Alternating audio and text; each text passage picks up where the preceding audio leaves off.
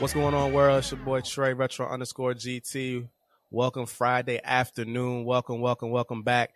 Um, it's your local neighborhood therapist and social worker Trey Retro underscore GT back for another episode of the G Taylor Show. Make sure you like, share, subscribe to the podcast. Let me know what you think. We're on Apple Podcasts, Spotify, um, all your digital streaming platforms. And if I'm not on there, please let me know. Hope that your week has been well and everything is going smooth. I know my week has been a little bit terrible because my Lakers got swept, but that's another conversation for another day. Um, so, um, hope that y'all like the new episode we just dropped last week with my boy hip hop social worker Chris Scott. We talked, chopped it up about the Ja Morant situation, talked about his Portland Trail Blazers and his number three pick that he got. I don't know what they're gonna do with that, but um, and some other things about mental wellness and things like that. But this week I have one of my good friends on here from Twitter that we finally met in a virtual space. And you know how um, there's people that you meet, and we just say virtually, right? Because it's been the pandemic, post pandemic type thing, but you instantly just click with. I love those opportunities, and this guy is just one of those guys where I just ended up following on Twitter, seeing him tweet a couple times, and then we just instantly click. Now, let y'all know he is a Baltimore Ravens fan, so That's we'll right. have some conversations about that in a nutshell. But uh, I want y'all to welcome Wes Wade to the podcast, man. What's going on, Wes? How you feel, man? What's good, brother? Look, man, it's Friday. I'm down here in North Carolina where I stay. The sun is shining. I, I, I might get some fried fish. We doing good, man. Oh yeah, some fried fish, bro. I had some earlier this week. hey, you know what? Got the hot sauce ready too. Yes, mm-hmm. yes, sir. Wes, man. Um, if the people don't know, and who they need to know about you. You do a lot of different things. You got a lot of different hats. You're a therapist, private practice owner, consultant, um, PhD candidate, um, bunch of different things. Tell the people who you are, what you're about, what you do, and a little bit about yourself. Right. I appreciate that. I feel like both you and I and there's other folks, we like the Steve Harvey of, of, of mental health, man. We just do everything. That's the first time I heard that. right, right, right. So like uh well I'm a, I'm a so I'm a licensed clinical mental health counselor. Mm-hmm. I'm a licensed clinical addiction specialist, certified clinical mental health counselor, national certified counselor. I have a master's degree from North Carolina Central University, HBCU, right here in Durham, in clinical mental health, and a second one, second master's in career counseling. So I, I did a lot of career counseling at NC State University for like around eight years and developed some programs over there of neurodiversity that got some recognition and really helped a lot of students get jobs and just have a have a place, right? Yeah, yeah. In addition to that, I'm a PhD candidate right now, man. I got I'm right writing my dissertation uh, which is on Black adults who are neurodivergent and how their world of work over or uh, correlates with their mental health and experiences of racism and all that kind of stuff. Um, I, I, right now, I do a lot of consulting. I have a private practice, like you said, nice. called Forward Counseling and Consulting. Probably do about 80% consulting, about 20% counseling at this point in time. Okay. Uh-huh. Um, honestly, to be real with you, because the consulting pays better, and um, I love the counseling work. I I want to do a lot more of it, but it just doesn't pay the way that we need it to pay. Like yeah, I, I'm not in this to get rich, but I still like to have things. You know, you know what I'm saying? Right, right, right. So, so how did you get into? So how? So did you? You started out mostly um college based career counseling switched to private practice, but then more so consulting. Um, as somebody that's continuing to try to get their foot in consulting more so, I guess maybe more so than therapy. Um, how did you jump into the consulting space and get into that? Yeah, um, I mean, I just forced my way in there, like Suge Knight style, man. Yeah. So, and honestly, man, it's it's kind of like things just happened. It, it wasn't right. even a lot of of what was what I was doing, and I'm I'm a little all over the place and things too, man. So mm-hmm. I had originally started out with a corporate career. I was doing like business to business sales, client relationship management. I did that for like 10 years, man. And you gain a lot of skills in terms of developing business, closing deals, you know, how yeah. to work with different people. You know what was wild was the trainings that we used to have in like those sales environments. Mm-hmm. They mm-hmm. were therapy techniques. Like we learned transactional analysis, but they didn't call it that. Like the Sandler School of I don't know sales bull yeah, crap, whatever yeah, it's called. Man, yeah. they were that's what they were doing. I don't. I mean, I hope that they trademarked it or something, or like got the rights because they just rebranded it and everything. When I got my master's program, like I did this whole transition. Mm-hmm. I recognized this. I was like, oh, all this stuff is the same. These skills are the same. I'm just doing this for the benefit of people's mental health. Right. So I actually started my private practice immediately after I finished my master's degree. I just kept it on the side. Okay. Um, I'm trying to keep my language polite here, but I used to call it like my forget you job, right? So it's like if my job got too tight, yeah, I'd be like, forget you, I'm out. I got my own thing to do, right? right. So I was doing mental health work on the side, um, maybe like two or three times a week for mm-hmm. years to varying degrees, man. I did it on my own. I did have a brick and mortar. We were talking about that earlier. I had a yeah. brick and mortar location for like uh, a little less than a year when I first started. It was too much. I got in over my head. Dude was a nice guy. Let me get out. Right. Did some in home work with some people. I was doing some integrated health work with a physician's assistant with her clients who had like severe opioid use disorders and some other areas along those lines. And right. but I was still at NC State full time job in it, right? Gotcha. And then I got in a PhD program while I was there too. And I was like, all right, and and we have a kid. The wife and I got a yeah. kid, and we'll be seven in August, and we're talking about another one she's like, look, I know you like to do a lot of stuff. You need it, but this is too much. And I was like, you're right. I got like, family first. I got to, right. I'm trying to, I work on that. I'm not the best at that. Right. But I right. really try to make sure I'm giving my family my best. Right. And then, um, uh, you know what, brother? Let me stop right there because I forgot your question. I'm about to just keep. I'm about to just start rambling and no. tell my life story over here, man. No, so. you're good. Um, I was just saying how you got started in the consultancy, but it kind of just summed it up a lot as far as like where it sounds like where you already had that background, that experience, that networking, those connections. You got the mental health degree. You took that and you just kind of just leaned into it. And you said you said you had a family. And like you said, like with the brick and mortar, with the um, office space, same thing for me, man. Like I had our, our second child was incoming. My son, he just turned one like last oh, week. Man. And oh, congrats! Um, oh, you were in it right now. Yeah, and um, but I was full time self employed with the six my six year old and then had my son on the way and I was like, okay, all right, we're trying to do both, take care of the house bills, the business bills, expand maybe, but I had to take a break somehow. And so I had to let go of my office space. We were talking about that earlier and mm-hmm. couldn't get nobody in there because nobody was, everybody stayed virtual. Um, right. and so, um, so yes, yeah, so I definitely understand that. And that's how kind of where I pivot at to my, myself today, but still kind of all right, what's next? you know what I'm saying? Because it's, it's, right. it's, still ongoing. So yeah, so I, that's that's what it is.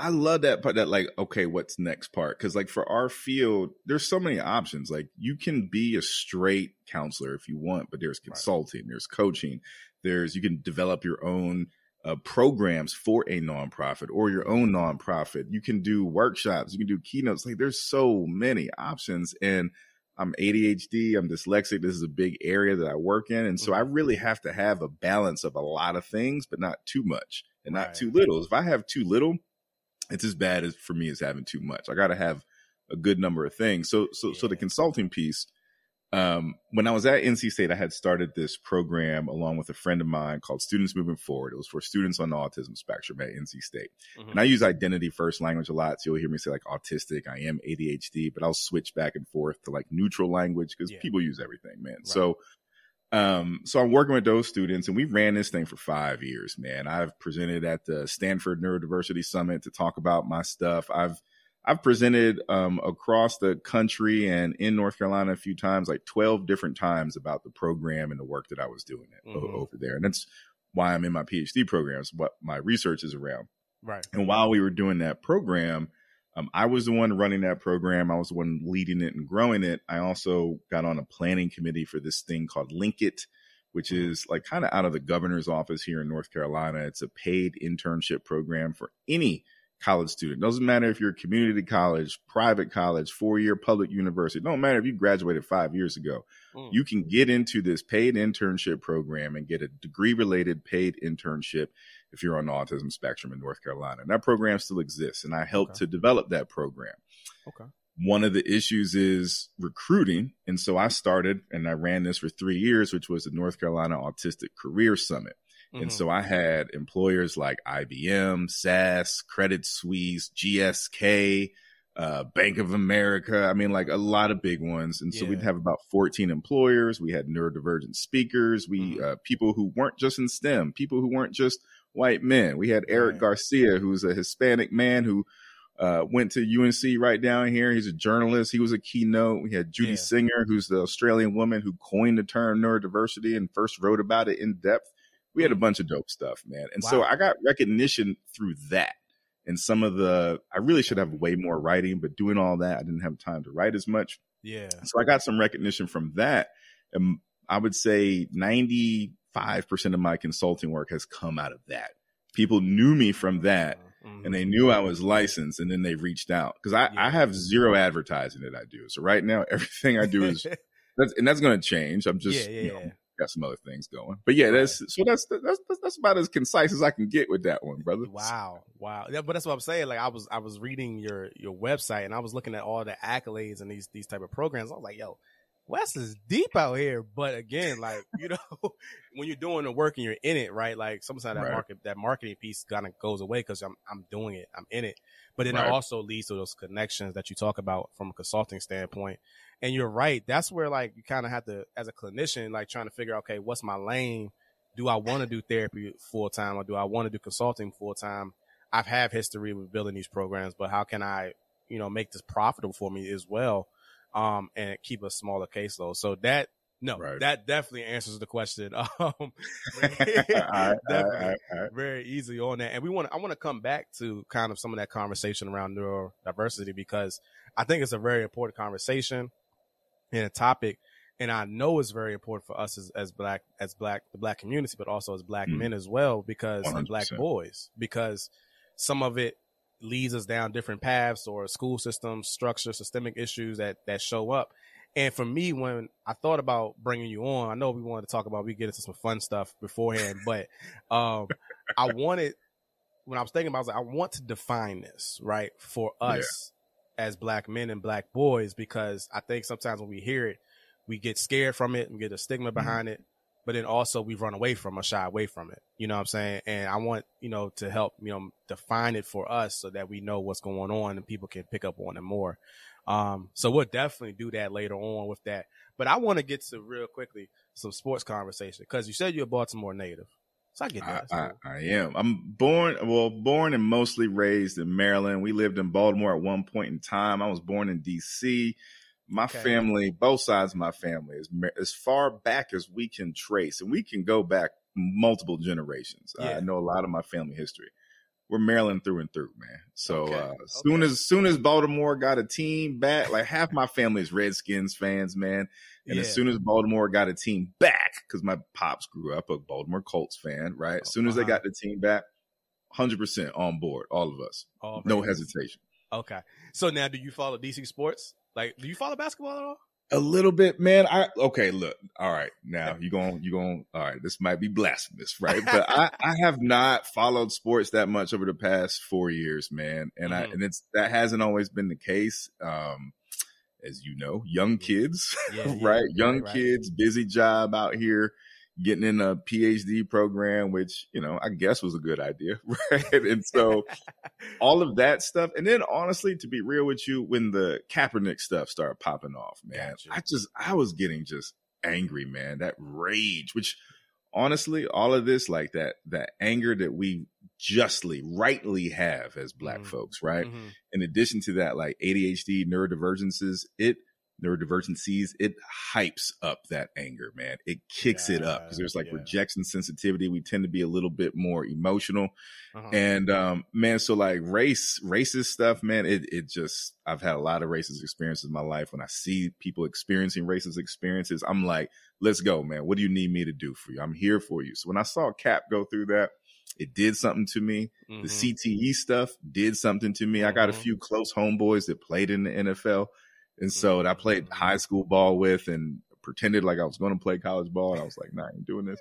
Um, and so like it, it, it backed me off. And then like the pandemic stuff. And I felt like people were forcing things too much, man. I just, mm-hmm. it was just mm-hmm. enough. It was a perfect storm that I backed off. I'm always going to be a Baltimore Birds, man. The Orioles, I grew up watching the Orioles, man, I, in old Memorial Stadium and then Camden Yards, you know, and then, you know the uh, I, I, played linebacker in high school, man. So Ray Lewis is my all time favorite player. Like gotcha. I love Ray Lewis. Uh, Ed Reed's probably number two. Shannon Sharpe's probably number three. Right. right so right.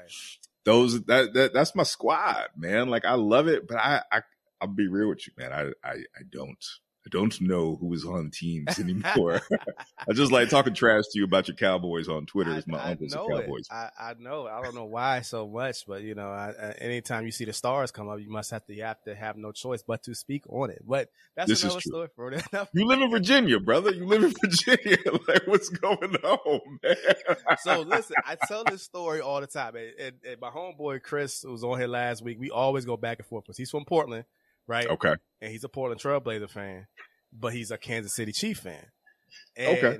And I said, well, so he says, well, because I'm part of DMV, I'm part of Virginia, even though they don't categorize Central Virginia with the DMV, I, right. it kind of goes back and forth. I am not a Washington fan. Mm-hmm. I grew up a Dallas fan. And so yeah. as a result of that, that was from my grandfathers. All three of my grandfathers were Dallas Cowboy fans. What happens? Makes me a Dallas Cowboy fan. Now, my dad, Pittsburgh fan. Pittsburgh oh, oh, man, we got to end this podcast right now, brother. Are you cowboys, Steelers. Why am I here, man? What's going I, I on? Hey, hey, I don't even know how he got to Pittsburgh. First of all, anyway, but um, so yeah, so that's how I became a Dallas fan. And so when we had that conversation, I, he was like, "Well, you should be a Washington fan." I'm like, but you should be a Seattle fan. And that's the whole beef between. Got him. Yeah, you know what I'm saying? He's nah, I can't. You, I, am the only one can do that. I was like, okay, nah, no.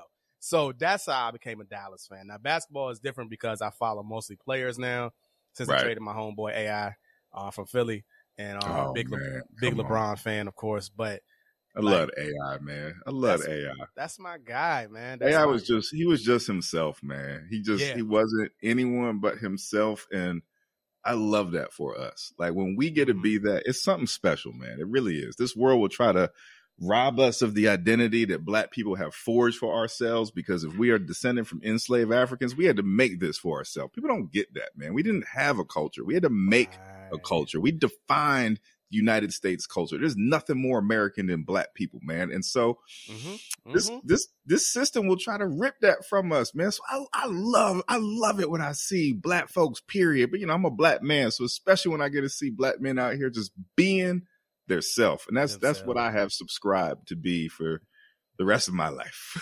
Yeah. Which is why I'm about to do more advertising for my for, for my practice. yeah. No, absolutely. I think that's because, you know, I think and you talk about like the situation with um, Ja Morant and then like other athletes coming into that those professional things. I, like one of my biggest things was like, you know, you know how much weight that you put on these young black kids going to these professional yeah. spaces, let alone the collegiate spaces, right? Um, right.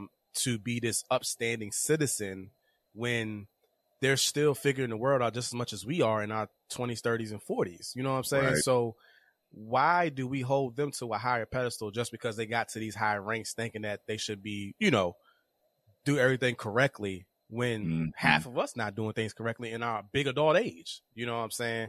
And so um I hear you on that because that's something that bothers me about that situation at times with our athletes, especially our student athletes and stuff like that. Right.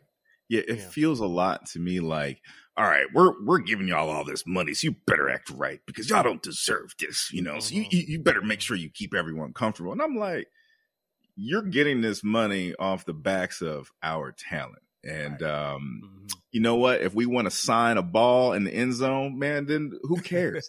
You know, right. like, what's the? We doing this for fun. It's a game, man. It's a game. Exactly, exactly and that whole notion of professionalism and what that means. And it's it's it's one of the things where like people like asking like, okay, well, my locks, like one of the reasons I keep my locks, I've been locked up for like not locked, I had locks for 16. I locked up. I locked up. Yeah, yeah, yeah. Hey, which hey man, hey, you know, I, I got plenty of homeboys locked up and who have been, and that's it, no insult to that, but yeah, you got to specify the difference. Got to specify these days. Got to specify. But I had my hair locked for about 16 years, and one of the reasons that I kept its locked. I've had that urge to cut it so many times, but one of the reasons was because that's one of my my acts of resistance, right? Like yeah. I was told in high school that I wouldn't be successful with long hair. You know what I'm saying? And so as a result of that, I'm like, well, I'm gonna keep going, grinding, putting up in these spaces, and I'm also gonna have locks as well, and I'm gonna continue to do that and show guys, show people that I can do this. And I'm going to show my kids the same thing. Like, hey, you can have your long hair and still be successful and do what you want to do in this world. And so, um, it's just one of those things about professionalism and, you know, these microaggressions and things like that around that. And it's just like, we can still be just as good, if not better, actually 100%. better. But our hair doesn't like, doesn't mean that we're less professional. You know what I'm saying? So, right. It's part of, it's part of identity that we get a craft. Excuse mm-hmm. me. It's just like, man, I'm gonna tie all this together, right? So uh Morant, right? Mm-hmm. I feel for him because if I'm correct, I don't know all the details, excuse me, to the whole story, but he he kind of like grew up in the suburbs and stuff, right? That's that story keeps going back and forth. Some say it's the suburbs, okay. some say it's rural, some say it's tough. I don't know. Okay, somebody right. can say suburbs, rural. I don't know.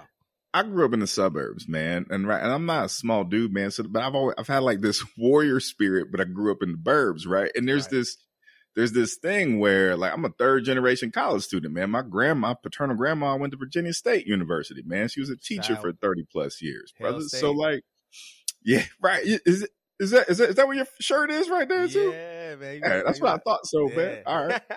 so we fam. So right, like, so, you know, I grew up in the burbs and I, you know, adolescence is just a wild time in general, right? And so for me, there was nothing more than I wanted to feel more connected to my black friends, right? My black right. peers, my black friends. So we actually moved from Maryland when I was in ninth grade, and we and, uh, started tenth grade in Chapel Hill, North Carolina, and that's really where I started having more black friends because. I don't blame my parents for this. So I want to be clear, right? They, my dad started making some money. He's like, all right, we're going to make sure he goes to good schools, what does right. good schools typically mean? Good mm-hmm. schools. It means good white, school. right? And yeah. so I don't mm-hmm. blame them. They're trying to do what they thought was right. What happened is I had um, decades worth of racist experiences that I really didn't start to uh, like unpack until I was in my 20s and 30s. And it's mm-hmm. it's gotten to the point where I'm like, I want nothing to do with it. I want nothing to do with it. I want to deal with people who are authentic, even if they're white folk. I want people who be authentic. But man, I yeah. just I want to be in authentic black spaces and do dope stuff for black folks and especially black men because I feel like we get ignored a lot. So when I saw the Morant stuff, I was like, okay, I feel for this brother. I see what he's doing. Yeah. right. I definitely have my, my, I had a very wild streak, right? I was hanging out right. with some homeboys, like, but I got to see another side of life too, man. I got to understand that mm-hmm. better. And, um, you know, through all of that, is where I, look. I lost track of what we was talking about, man. This is gonna happen a lot, brother. You're gonna have to keep nah, me on track. Good. I'm gonna veer you. off. I'm gonna get keep wild. Going. Okay. No, keep going. I'm. A, I got you. I got you. Don't worry. Don't worry. Keep going. All right. I look. This, I'm. I'm gonna warn you. That's what I do, man. So like, I, I, you know, for me, it was this point of understanding the depths of what my blackness was, right? Because I actually know a lot about my family history, man. My great great great grandfather on my dad's side runaway slave, changed his name to Dodson to Dotson, mm. fought in the Civil War, made it for the for the Union. Like, let's be clear, okay? because uh, the only black people that was fighting for the Confederacy were slaves that were, you know, uh, forced to fight for the Confederacy, despite exactly. all these, you know, you know, fabrications out there. He yeah. made it through the Civil War alive. And with that money that he got, and some white dude took some of that money, but with that mm-hmm. money that he got, he bought 62 acres of land in Glen Burnie, Maryland, Furnace Branch Road. You can you can you can validate all my all my stuff, yeah. right? And so, and then my mom's family grew up right down the street from my dad's family. My mom's father was one of the not just first black people to work for NASA, one of the first people to work for NASA. He didn't even have a college degree. The man was a genius, but now when I see this, he's clearly neurodivergent. My whole family is neurodivergent, right? Mm. And so I had this strong sense of like what it meant to be black from my family history. And I didn't realize how much of a privilege that was until I got yeah. older. Really, until I, I was hanging out with some of my homeboys in high school and stuff. And I was like, man, I got to respect this, man. Their life is so much different. And honestly, these brothers are smarter than me. I just had some yeah. extra advantages. They get some of this stuff way quicker than I do and um it, it, it changed my perspective man it changed my perspective for the better these are homeboys for life i still kick it with them today right, right. and um it's one of the reasons why i am what i am so when i got into through all my evolutions through all my careers that's mm-hmm. a long story mm-hmm. but when i was at nc state and i was doing this career development stuff after a while i was like you know what nah, man, I'm I'm the representative. I'm representing what our black students and specifically our black male students look like. So I started growing my hair out, man. I mean, it's, it's a lot longer than it looks. I'm I'm I'm thinking I might I might do something with it, you know. Yeah, and yeah. but that's the whole reason why I do it because when people see me, they see a brother my age. Mhm. They see my hair. They see my glasses. They look. They're like, oh, what, what does Yeah. what does he do? Yeah. What does yeah, he do? yeah. Sometimes if I wear a polo shirt with like the NC State logo on, it, they think I'm a coach. Like, oh, are you a coach? Like, I ain't no damn First coach, man. First thing. First thing. Yeah. right, right. Yeah. Yeah. It's the identity piece of that. And I think like understanding your, like, you're right. Like bringing up the piece of you are privileged to have that, to know your full length of your blackness and what that looked like. And I think for some of us, it, it, we don't, maybe because we didn't get passed down or we didn't have the opportunities. And then we go through this phase where we're trying to survive, trying to succeed, but we still don't know authentically who we are in, our, in of ourselves. And I feel like I had that kind of a transition period around that. I always had roots of it. But then, like, as Mhm. I gotten older, like when my parent, like my grandparents started, you know, getting sick or ill or just, you know, giving information that I was able to digest at a um a age that was digestible, um, you start to pick up and see these different things. Like my grandmother Yeah. was very prominent in the uh, Stafford, um, Virginia's NAACP, right? But I never knew that until I started getting more involved in some of that social justice community based work. And they was like, "Oh, you animate some some uh, grandson? Yeah. Oh, we love her." Da, da, da. And I was like, "Yo, wow!" Like I never knew that, you know, and stuff. And so, and even in Caroline, like Caroline has a very distinct, distinct history around um race and ethnicity. Of course, the Loving versus Virginia case was um from Mhm. here in Bowling Green, Virginia Right, um, right. things like that. Confederacy comes through here sometimes, you know what I'm saying? Like it's all these different things that's happened. And um, but also one of the things that don't get taught a lot. So I had to go out to like Fayetteville State. I went to Fayetteville State for one year and Okay. um went there, did a class in African American history, really f- almost failed it because I didn't know my history right. come back and go to college to find out all these different things about my history, my black history, but also even my county and community that I came from and how, Mhm. inf- you know, influential they were in this, this race battle, stuff like that. And it's like some of that is hidden for a lot of us in the school system that we operate in. And if it's not told from an oral perspective from our family members or, you know, loved ones, then we don't, we don't know it until we go on this journey to find it, you know? Right, right, Mhm. man. I, I, I, I, you said that really well, man. I love that because I look, I love my dad's side of family, and there's some dope people. Actually, one of my cousins, um, black woman, owns her own civil engineering firm in DC's, won Yeah. awards. I mean, it's bad, bad, right? Yeah. And so, like, my my dad's family, like, they're big people. My mom's family are short people. Okay, Yeah. I'm way Uh-huh. taller than all of them. Uh, my dad's like six four. Everybody's big. They tall. They're loud, and um, they have a reputation. Like so, if anyone is like in Maryland or has been in Maryland for a long time, or used to be like this place called Dotson's Ribs and Dotson's Tavern. That's my family. That's my dad's side of family. Gotcha. And so, um, man, they I started figuring out when I got older. I don't think they really realize, or at least some of them, like how much like privilege that they had. And I'm not saying that like they were entitled or anything. Right, Just right. I see why they had so much confidence, man. It was like black elite. They was doing the thing. They had their own land. yeah. They had their own money. They hadn't to Yeah. rely on any white people or anyone anyone else for stuff. It was theirs. right. It was all theirs. And you know, because of the ways of this world, you know, my uh, the my dad's generation in the family had kind of gotten away from that. Not a negative thing. We had to go out here and get jobs and make it happen. right. But with all this change, especially that the pandemic brought up, I'm like, no, we're gonna get back to this, man. We're gonna get back to this because I need my own, man. I can't. I, I'm not. I'm not taking these orders half the time from people that don't know what they're talking about, don't want to listen to me. To Mhm. be honest with you, people see all these accolades of mine on paper and this and that. It's not even. It's not really who I am. I mean, it, it is at this point in Right, time. I've right. become something new, I'm, I, and I don't want you know anyone to hear that who might be thinking they want to do this thing as a reason to not do it. No, do it, right? yeah. But a lot of the stuff that I talk about was stuff I talked about before I had a. Well, I don't have my PhD yet. Before I was a PhD candidate, Right. but now all of a sudden people listen, right? Now all of a sudden people give me the benefit of doubt and they want to Yeah. care, but they didn't care five years ago, you know?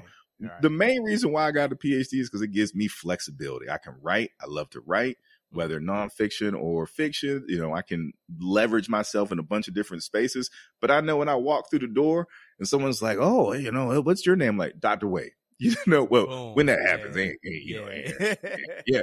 But you know, that's it, it hits different, man. And I get that initial respect that I want, and that's honestly, you know, what I did. And this is one of the reasons why I love our culture, man. I love hip hop. I love what we do because it's it's it's brothers and sisters and everybody else doing their thing, doing right. their thing, being authentic. Respect me, man. Respect my lane. Respect where I'm coming from, and listen to my story. And you know what? If you don't, then bye. Yeah, right. I, I, man, I love that energy, man. Yeah, Come on, you move on.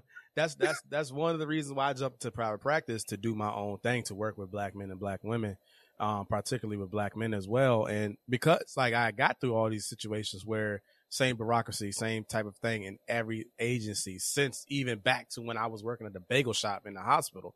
You know what I'm saying? Same type of stuff. You still got to answer to what they want. And even if you yeah. bring up changes, you bring up things that make sense, it's like, oh, well, nah, we, we might take that into account, but it still works this way. And, um, you know, at the end of it, like going to the pandemic, it was just like, you know, well, I want to do my private practice. I want to work with black people. I want to be uh, a voice. I got that license. Um, I seen the power of doing it right in a way that makes sense. Looks like looks right for us. With my one of my groups I was doing for Black Men called the Goodfellas Project, and I said, okay, well, if I can take that and make that individualistic, then then yeah, this is a no brainer. And so I'm right. proud of that, right? Because I can say that I did. And who's to say? Even it, it's kind of sounds nuts to even say that we did. You, you've done something in a very unique way, specific way that has not really been done before. A private practice, virtual, right. in the pandemic for black men and black women. You know what I'm saying? Mm-hmm. Doing therapy, and and that's something that I, I hang my hat on with. But it's like I had to do that to be my unique self and to break away from some of these things that were I felt like was stifling me and I still did it in my own black way. That's how I show up to work most of the time. And right. even when I'm teaching on campus, when I'm at Virginia State, you know what I'm saying? I, I still show up to work the same way. You know what I'm saying? Yeah. Like it's something about being your un, your your your authentic black self in these black spaces and doing the black work that you want to do with you know black people and stuff like that. So I definitely it's powerful. It makes you feel like a superhero, man. It does. It really does. And I felt it for the first time. I felt it in the past, but I really felt it one day when I was um we was I was on campus and I was in my office and um this student that came up he wanted to switch to a social work program. So mm-hmm. I had already had like two sessions that day. I was working on a, something for a class and he came in and me and my colleague convinced him to come to the social work program.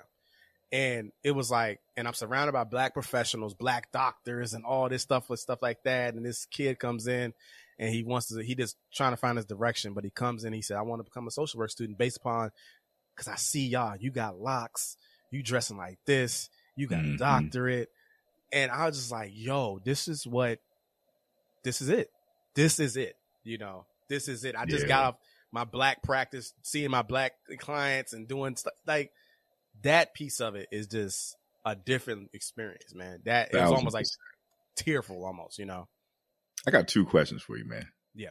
And I, am gonna need your help so I can remember the second one because we might we might we might get into something. So the second one, um, oh man, I don't know, I forgot the second. See, this is uh, like I, I, like to talk about this stuff in real time so people can see what it is. So I'm ADHD, right? So one of the things that is very typical with ADHD is uh, poor working memory, right? We mm-hmm. have long term memory, we have short term memory, we have working memory.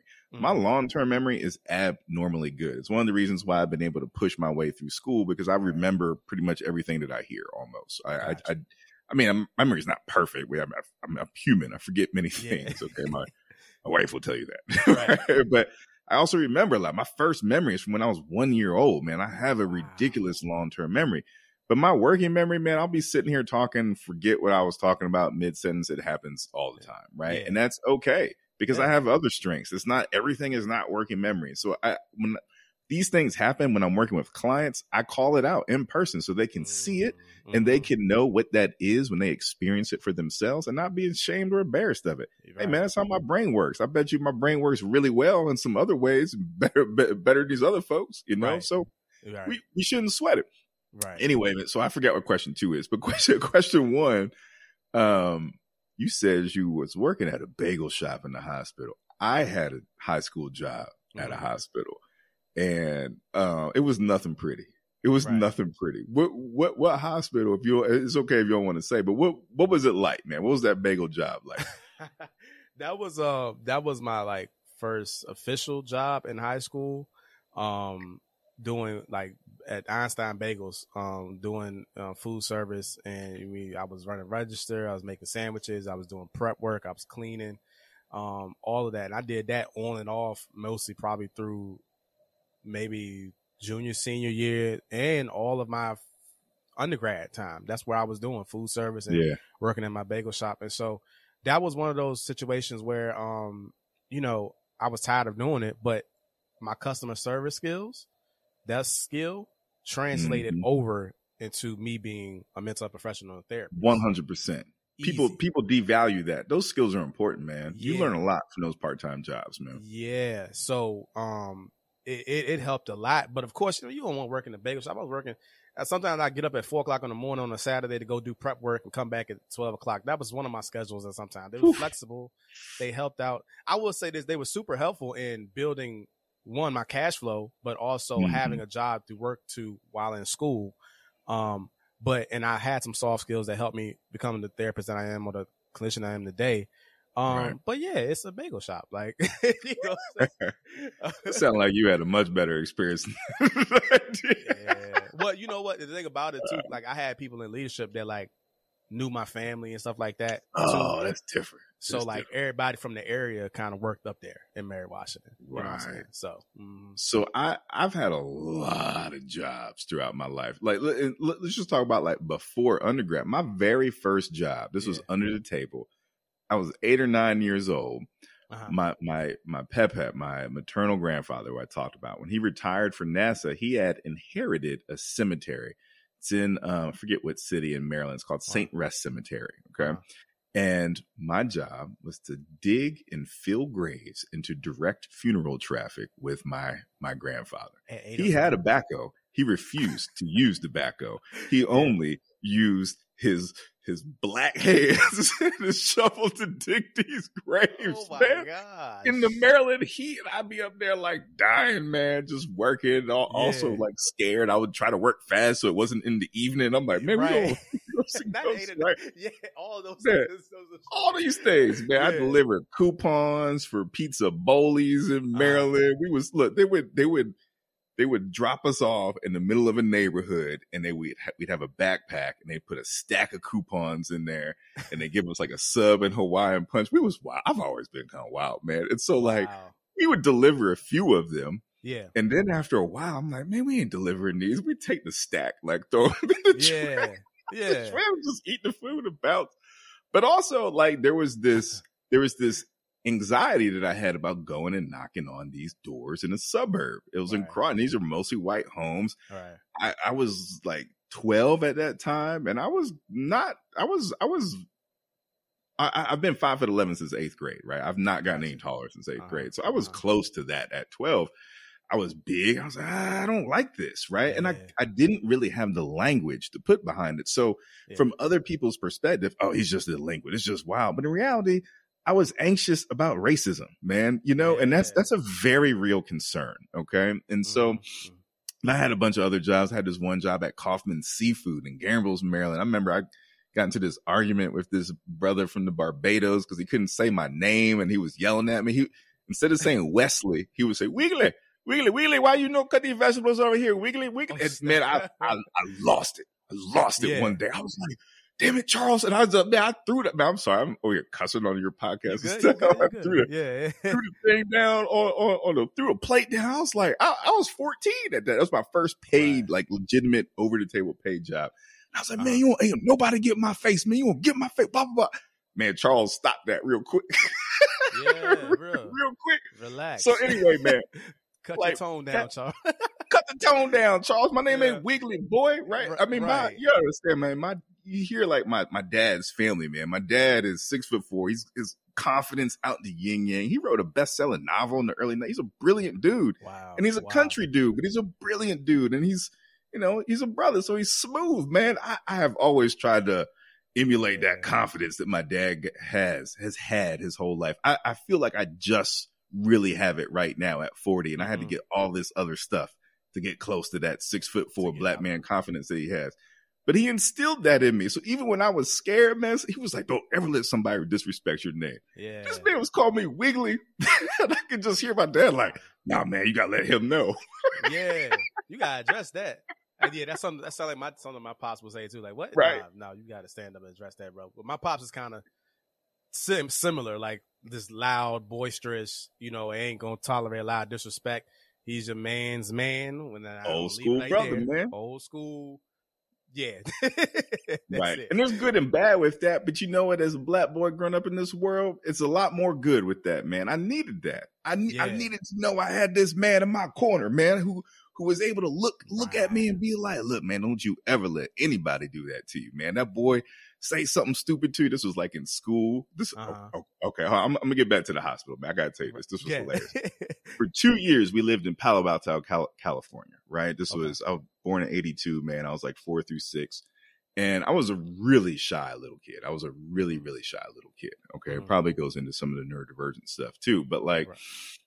I remember there was, you know, not a lot of black folks. I started, that's when I really started seeing a lot of racism. We were living in Baltimore and then we moved to Palo Alto. We couldn't even find a place to get our hair cut. And I remember watching the way these people were talking to my dad. No, we don't cut your hair. I was just like, and I was like, my dad held it together because because he had his son there, and I was just thinking in my head, like, what what would happen if I wasn't there? So anyway, Right. right. this little boy at uh, the kindergarten I was at, man, I don't know, he said something to me, and it was racist, and I told my dad about it. He was like, "Man, you look at that boy, you know, he tries to mess with you because he had like tried to intimidate me. Boy was like Swiss. He was like he was huge, he was a huge little kid, man.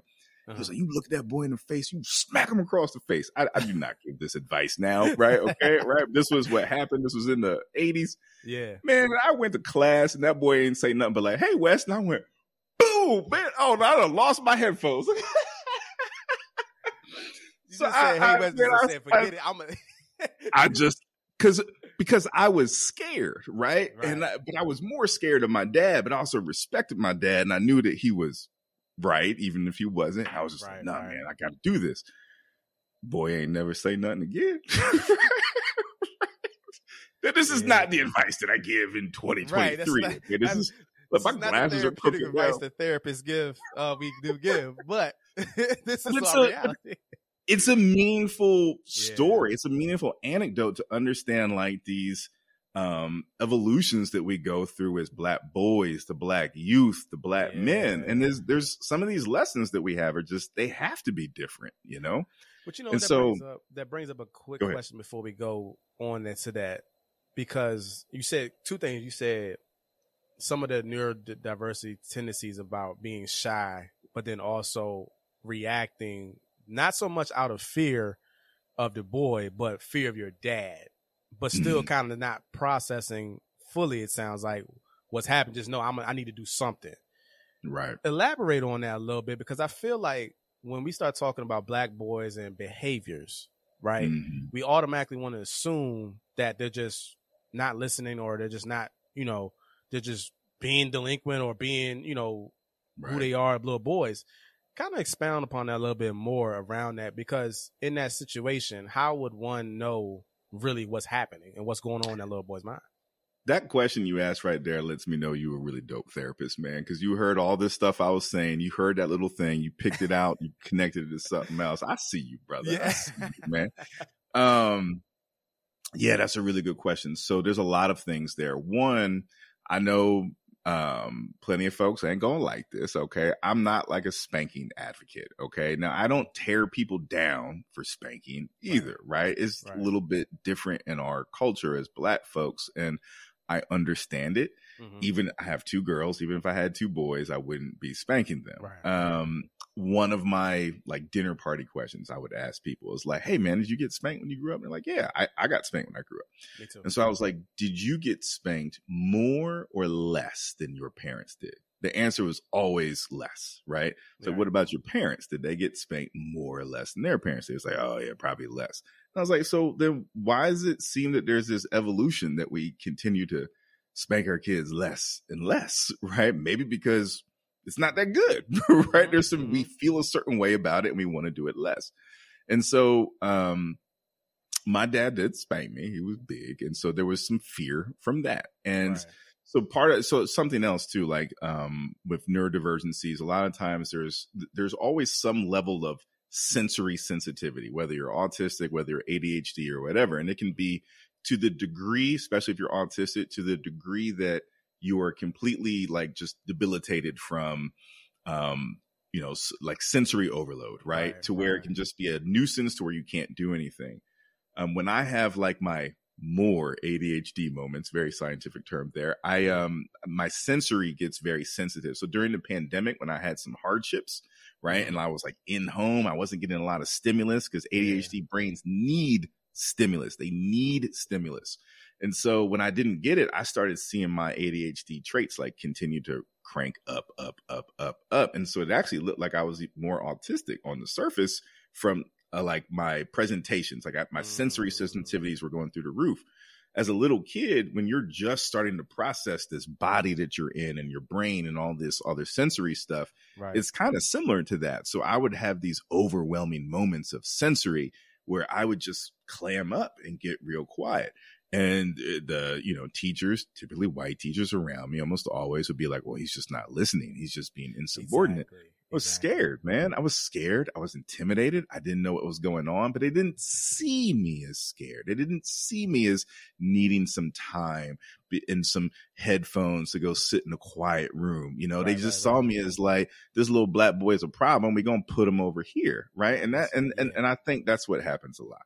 Got you that's that makes a lot of sense. And the other question around that is that if you do act out or you do kind of when that sensory overload is too much and you do maybe say you react, then it's also the other piece of, you know, oh well that he's a problem child or he's just not he's also not listening and insubordinate. And also for black families, right? I was I imagine you saying if you shutting down, you got a sensory overload, and you go into the corner if you don't know what to say, and your dad or mom says, Oh well you what you gotta say? You don't want to say nothing about that? and that it heightens it even more because you're already scared of them and yeah. it, it, takes it to another level. And so that's the reason why I asked because I'm not just saying that from a from a, the educators and the professionals that are working with black mm-hmm. boys and black men, but also as black families and black parents.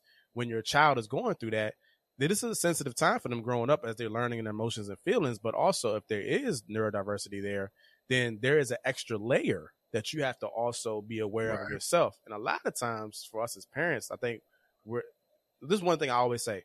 Parenting makes you exposes the things that you have not worked on within yourself. Yes. Say, say say that again, man. Say that again for the people in the back. Parenting exposes the things that you have not worked on within yourself. And I say that because you are dealing with a child who is new to the world. So they don't know any of these things.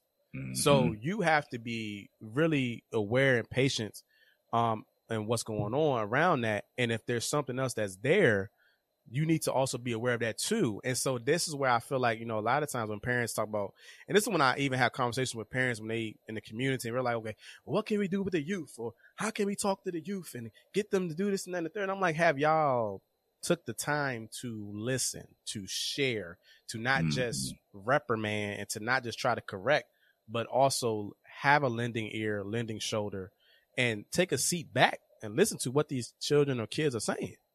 And right. then working from there versus just reacting and trying to protect when you're not really solving the problem you know? Man i that's you're you're you're you're on point brother. You were on point. Um the neurodivergence piece right? So if a mm-hmm. kid is neurodivergent they're gonna have some sensory stuff. So if they have like heightened sensory needs and you're spanking them, it's a it's a traumatic experience, right. man. And I'll tell you, for me, it was a traumatic experience. You know what happens after you experience that trauma? Um, you say this won't happen again. So you know what happened, man? I got really good at hiding stuff. Boy, I was James gone, man. you know how wild I was, man. We was in high school my dad had this 91, 92 Jeep Cherokee stick shift, man. This was yeah. like just his little old car that he had. I ended up um, getting uh, when I was a teenager, like later, so I could drive. Mm-hmm. Man, he was going on business. I put that thing in neutral, pushed it out into the driveway, you know, and like, and I would pick up my homeboys in it and stuff. I looked like I was in college, so I could, I, yeah, figure right. out how to drive. I'm, I did. Eh, you know how uh, on, on, a black album, Jay Z's mom's like, he didn't even learn how he just hopped on a bike and started road. Mm-hmm. That's how I learned how to ride a bike. I can figure. This is like the ADHD mind, man. I can figure anything out if I'm interested in it. Anything, right, man. Right. I didn't learn how to ride a bike. I saw my friends were riding a bike, and I didn't, I wanted to ride. And this, I remember the boy's name. His name was Peter Amadusi. It was in Palo Alto, California. It was this mm-hmm. little white dude we was good friends. He's like, I got an extra bike, Wes. And I, was, I just didn't want to be left behind. And I was like, okay, I, I know how to ride my big wheel. I got, I just hopped on that bike like it was like I've rode one my whole life and just, I, no one taught me how to ride a bike. That's also mm. one of the greatest undoings for me too, is that when you can teach yourself things really well that you're interested in, and you are, from my experience, black and a black man, and you're pushed to the margins frequently because people don't see you fully and they don't understand you right. you become very like hyper independent and my parents kind of raised me to be hyper independent and so it took me into my 30s to realize like that old uh, african proverb like okay i can go fast by myself right. but if i want to go far i got to go with others and i wasn't conditioned to working well with other people because I had to do everything on my own to try to figure that. And I don't mean like solely. Everyone has help. My my parents helped me out plenty yeah. in my life. Okay, I'm not pull up for the bootstraps. My parents helped me out plenty. Okay, but right. I still had to do a lot of things on my own. And so, um, going back to the parenting piece, it's uh, you raising a kid like that, right? If we aren't thinking about how we think, metacognition, right? Mm-hmm then we're just going to fall into the same behaviors, better or worse, that our parents did because that's what we know, right? Right. right. It's uh, uh, to quote to quote one of both of our beloved players, mm. practice. We talk about practice, right? The only practice you get in parenting was your own childhood. So that is what you're exactly. going to default to if you don't spend time thinking about why do I think like that? Okay, well, hey, I think I think I'm gonna spank my kid, but why do I think that's okay? Why right? do I think that's and okay? like yeah. thinking about my thought process, thinking about my thinking about how to be a parent. Not just I'm a father, but I'm a father. I'm I'm I'm, I'm one half of a team. I got to think about how the wife thinks too. And we grew up very different. We have two right. very different backgrounds, man. I have right. a I had a pretty privileged background. She had complete opposite background, man. Like mm-hmm. first generation college student, pops in prison, all this sort of stuff. I ain't, ain't my stories. I ain't telling most of it on here, but that's there's a lot more to it. Yeah. And so just survival instincts and mentality is much stronger in her, and it's a huge strength until right. it's not. Right. My hyper independence is a huge strength until it's not. Right. And so we have to think about why we think the way we do when it comes to parenting? How does that affect not just us as individual parents, but this system that we have? Because a home is a family system, as you know, right? right? So right. yeah, man, I, man, that's what you just said is one hundred percent on point. I love that. Yeah, and so another thing that pops up too is that you know you talk about a feeling of a sense of not being left out. And I feel like a lot of times for us as black men, you know, a lot of that us reacting or behaviors is one of those things of fear of not of being missing out or fear of being left out. But then at the same time, like what else is going on, right? Like what else is there that is, you know, triggering that or activating that, I'm sorry, and making that happen for us that maybe has nothing to do with that current situation, but all to do with past experiences or mm-hmm. traumas mm-hmm. or things that we have maybe experienced in the household. It's one of the things I always tell community leaders or in the community about, you know, where does behavior come from? I'm like, hey, if you're looking in the household or you're looking in the school system around socially, look at those two places first before just right. judging and coming up with whatever you want to come up with because those are the two most influential places, right? And so if parent if my parents is is is not aware and they're judging or trying to parent based upon how they don't want to be the parents of their own parents. Or I said that kind of wrong, but how they were parented and they don't want to be that for you, or they don't know any better. So I'm going to do this to my child. Then we had talking about two different scenarios with that. Right. Um, but I want you to also define for everybody that's listening and watching what neurodiversity is. Mm-hmm and then I want you to define it for what neurodiversity is for black boys and black men. Ooh, ooh, ooh, okay, okay. Yeah. Um, neurodiversity is a theory, right? It's a theory coined by Judy Singer. Neurodiversity is the idea that everybody's brain is different. Right. Everybody's brain is different, right? And that that is a fact. And while one brain might have strengths and be better in a certain situation, another brain has different strengths and is better in a different situation. There is no one type of brain that is better, period. Right. Mm-hmm. But like we have in our culture, we have a lot, when I say our culture, I mean the US culture as a whole, and honestly the world culture, but the right. US, we have hierarchies for like everything. We have racial hierarchies, we have, you know, class hierarchies, we have educational hierarchies, we all this sort of stuff. And there's psychological, cognitive hierarchies as well. Mm-hmm. And so we tend to privilege people who who what we would say is neurotypical, meaning that they have the statistical statistically normal representation. I say statistically normal because it's not nor there is no normal, right? right? It's just this is what we see most commonly in people. And honestly, I only think we see that more commonly because that's what we test for, and the tests tend yeah. to not be culturally specific. So anyway, it just means that hey, people got different brains, right? No one brain is better than the other brain, and let's advocate for this so that people know. That's what mm-hmm. neurodiversity is about. Now, within neurodiversity, I said neurotypical. These are people who don't have any kind of neurodivergent conditions. Right. And then neurodivergent is people who do have neurodivergent conditions. The other thing that I love about neurodiversity is it is a strengths strengths based model and mm-hmm. especially as black folks we should run from anything that is a deficit based model it doesn't mean that like addressing your weaknesses are not important right mm-hmm. but um uh i think i uh, just said this story the other day on my little like videos that i was doing this happened years ago where i had a a manager he's a nice guy man but he was trying to get me to like do more at this job right yeah. even though i was doing really well but they had these certain metrics of like, oh, you need to make this. This was my corporate career. You need to make seventy dollars a day. I only made thirty, right. but I spent two hours more on the phone with potential clients than the people who made seventy dials. So why do you care? And I'm closing deals, and when I closed those deals, they were better clients because I got to know them better, right? Mm-hmm, mm-hmm. So that was my strength. So he was trying to say like, yeah, but imagine how much you would do if you made seventy dials. Mm-hmm. And so I was, he was a big NBA fan. This was like 2012, 2013. I was like, look, man, um, you wouldn't go up to Shaq and be like, Shaq, man, you're doing great. But if you just hit that three like Kobe, yeah, man, yeah. you could do so much better. You wouldn't do that, right? right? And you wouldn't you wouldn't do the same to Kobe, rest is rest in peace, right? But like right. you wouldn't do the same to Kobe. Like, man, Kobe, you just bulk up a little bit and like hit that post like, you know, Shaq could. You don't do that. We look at our strengths does that mean that Kobe and Shaq never developed their weaknesses? No, but they doubled, tripled, quadrupled down on their strengths, right? right so right. neurodiversity is like, look, we need to look at this stuff from a strengths based perspective. Right. A lot of the medical model, which is how we get diagnosed, is hey, this is a problem. You need to cure this problem. Here's some medication to cure it. Here's some ways to fix it. Here's a therapy style ABA. It says you should be like this, and we're going to show you how you can be like this. Mm. Instead of saying, let's understand who you are and what you're good at.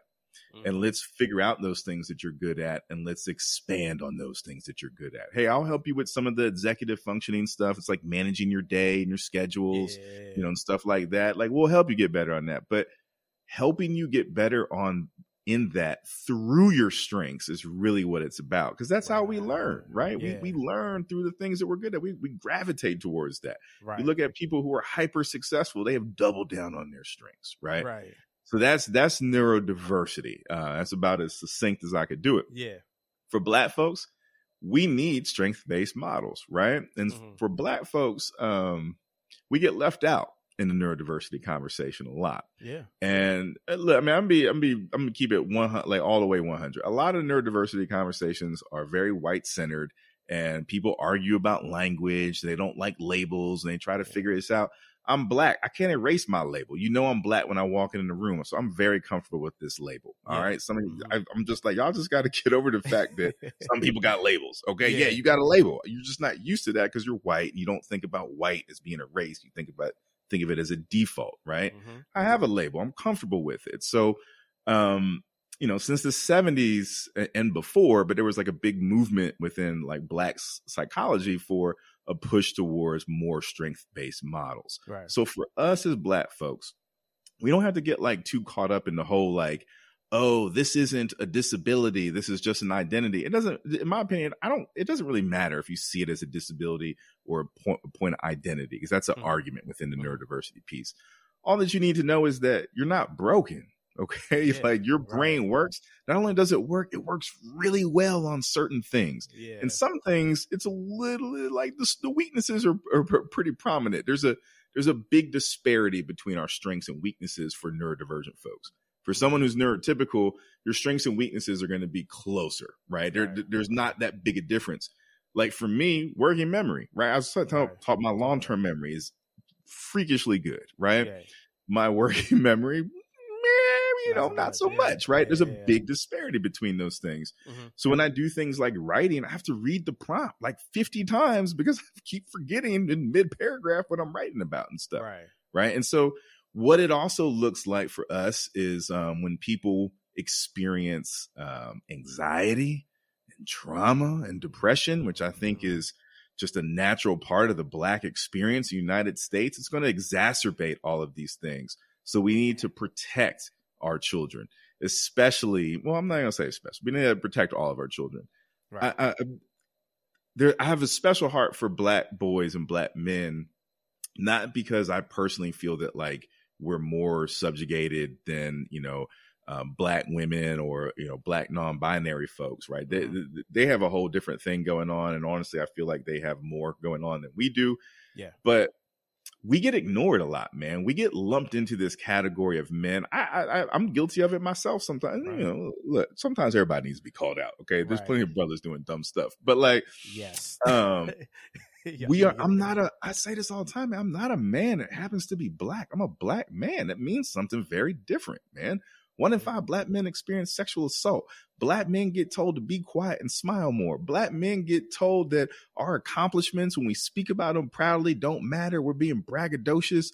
Black mm-hmm. men, you talk about all these, all these, D, which DI is yeah. great. I love DI. We need more of it. But a lot of these DI initiatives that look at wage disparities, it centers women and you hear white women being the loudest, white women making more money than everybody almost, except for white men and Asian men. And so, right. like, black men in those studies, black women and like Latina and Hispanic women are the only groups that make less than black men. But we're not mm. in those conversations. We get left out of this. And you know what? Look, man, I'm I'm tired of it. I'm yeah. t- I'm, I'm I'm tired of it. So so what does neurodiversity mean for black folks? It means this is an area of our intelligence and it's an area of our intelligence that we should respect. And this, so, so here's another thing. Okay, I know I'm being a little long winded here, but this is important. So, um, racial trauma is a real thing, right? We experience right. a lot of racial trauma coming up, and so a lot of times ADHD can mimic racial uh, can can mimic trauma, can mimic. PTSD, can mimic traumatic experiences. Yes. Racial people don't respect what racial trauma does to people. Mm-hmm. Um, I know plenty of folks who were in the military. They had a, a, lot of people who had PTSD from the military had PTSD before they entered the military. Okay. Mm-hmm. And when you talk about folks who grew up with all this racial trauma, that's PTSD. Whether you want to call it uh, post traumatic slave syndrome, like Dr. Joyce DeGruy said, or something else, it's all real. Right. Right. And regardless if it's um, a trauma presentation that looks like ADHD or it really is ADHD, we treat them the same way we mm. treat them the same daggone way. So I, I, I personally feel a lot of black folks. I feel like a higher percentage of black folks are neurodivergent. That's a personal theory that I have. Um, I would like to spend some more time working on that, but I, I think some of that comes from the trauma that a lot of us experience in this. I know Tim Scott doesn't believe this, but this racist country that we yeah. live in, right? Yeah. And people don't understand the complexities that come with that. I love this country and I hate this country at the same time. Right. White people will get mad. And I look, I, I, I feel like I'm ragging on white. I have many white friends. I, I, have, I have, black friends. I have, but the godfather of my children is a white man I've been friends with since fourth grade. I'm the godfather of his kids. Like this, right? I don't dislike. I don't hate white people. I don't dislike right. white people. I dislike racist people. Okay, right. and right. a lot of white people tend to be intentionally racist. Like they, we can make little racist mistakes here and there, but some people correct. Oh, oh, my bad. I see what I did. Got it. Right. Mm-hmm. That's cool. Mm-hmm. Right. We all do things wrong. Right. Anyway, uh, look, working memory. What the heck was I talking about, man? Keep me on track. You were talking about like just far as neurodiversity in the black community. And the other question I asked was like around us as black boys and black men. But I'm gonna hold you pause right there because I want to Okay. ask because you brought up a good point.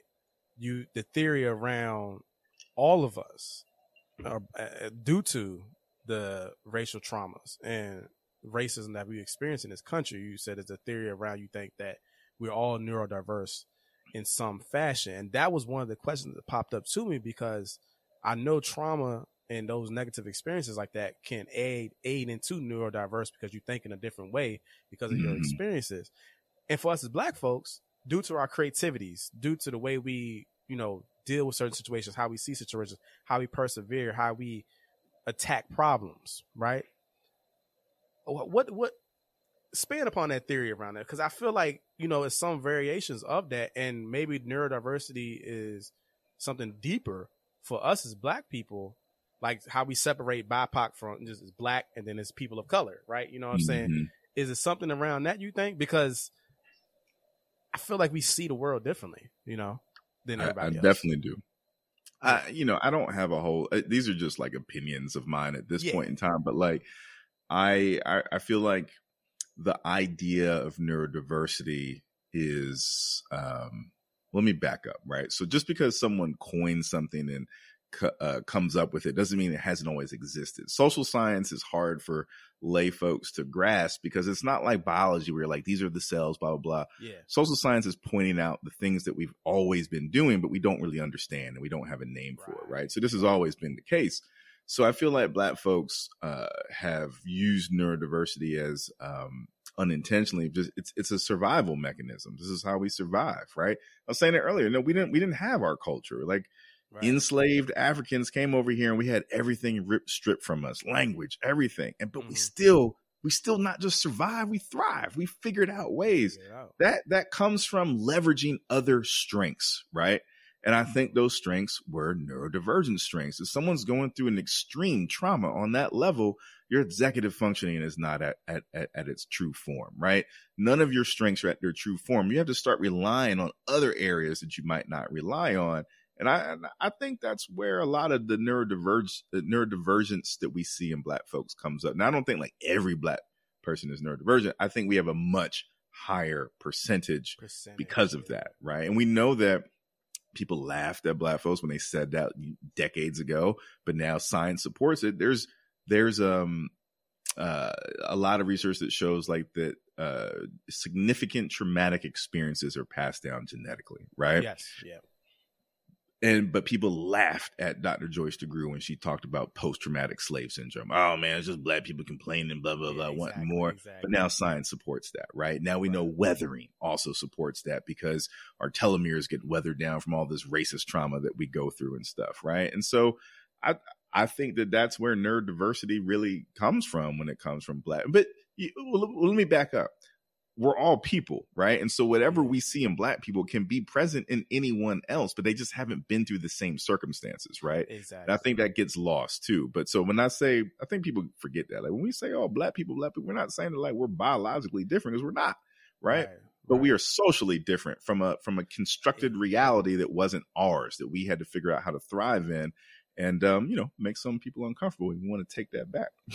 exactly and i think that the response to because you talk about like you know working with i got work with black men in therapy or and get asked a question of how you engage with black men in therapy and i talk about like you know well i speak the language right speak the language and i also you know from a not just from a look standpoint but from a conversation standpoint and i'm talking about not even just conversation face to face but when they go to my website when they go Mhm.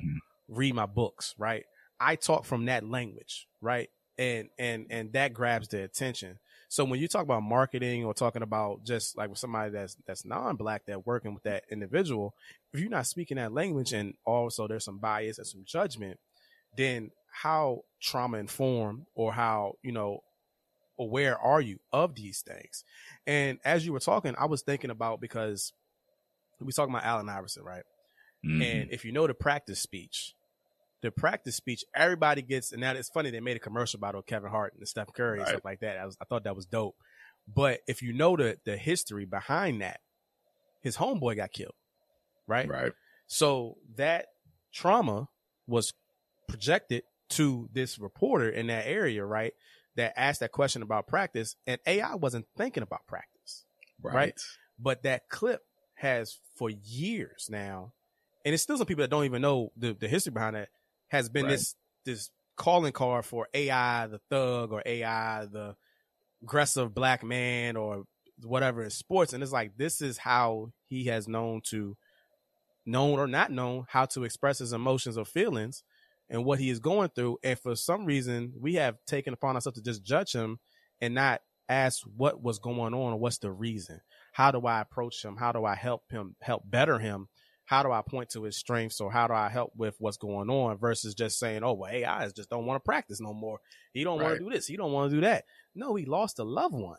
And so right. I think that piece right there is understanding how socially, you said, black people, especially black men and boys, how they interact with the world and how sometimes they've removed themselves to not interact with the world because of fear, survival, you know, fight or flight or freeze. And if you're not really understanding that or you're not taking the time to really look at that when you're working with them, whether it's in your corporate setting or whether it's in your healthcare setting, then you are not doing um, the service. You're doing a disservice to that client or that person in treatment or whatever it might be, or as an employer that's you know I just think about that that situation. You know, a lot of people don't really even understand why he said what he said.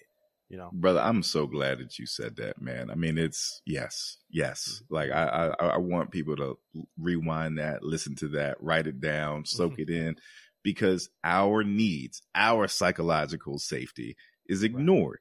People don't want to listen to our psychological safety. The, the, after Trump was elected, there was this group that uh, I used to go to with some of my homeboys. It was called Racial Harmony in Christ. There were some good things that happened yeah. from that group, but uh, you know, if I'm being real, a, lot of it was just like a white guilt group. People, white people voted for Trump wanted to feel like that they weren't bad people. There were some good people in that group. There's some people right. I became friends with. I will always be friends with. I want to you know act like yeah. everyone was bad. It was, it was it was cool. It was overall it was a very good experience. Mm-hmm. But like one of the things um one of the things that I would say in it was you saw, and we have seen this in recent news, right? You see some white veteran, you know, if he's at a Starbucks and he's flipping out, but he has his, you know, his, his uniform on, like, oh, hey, hey, everyone, he's, he's a veteran, you know, he's been through some stuff. Hey, right. it's okay.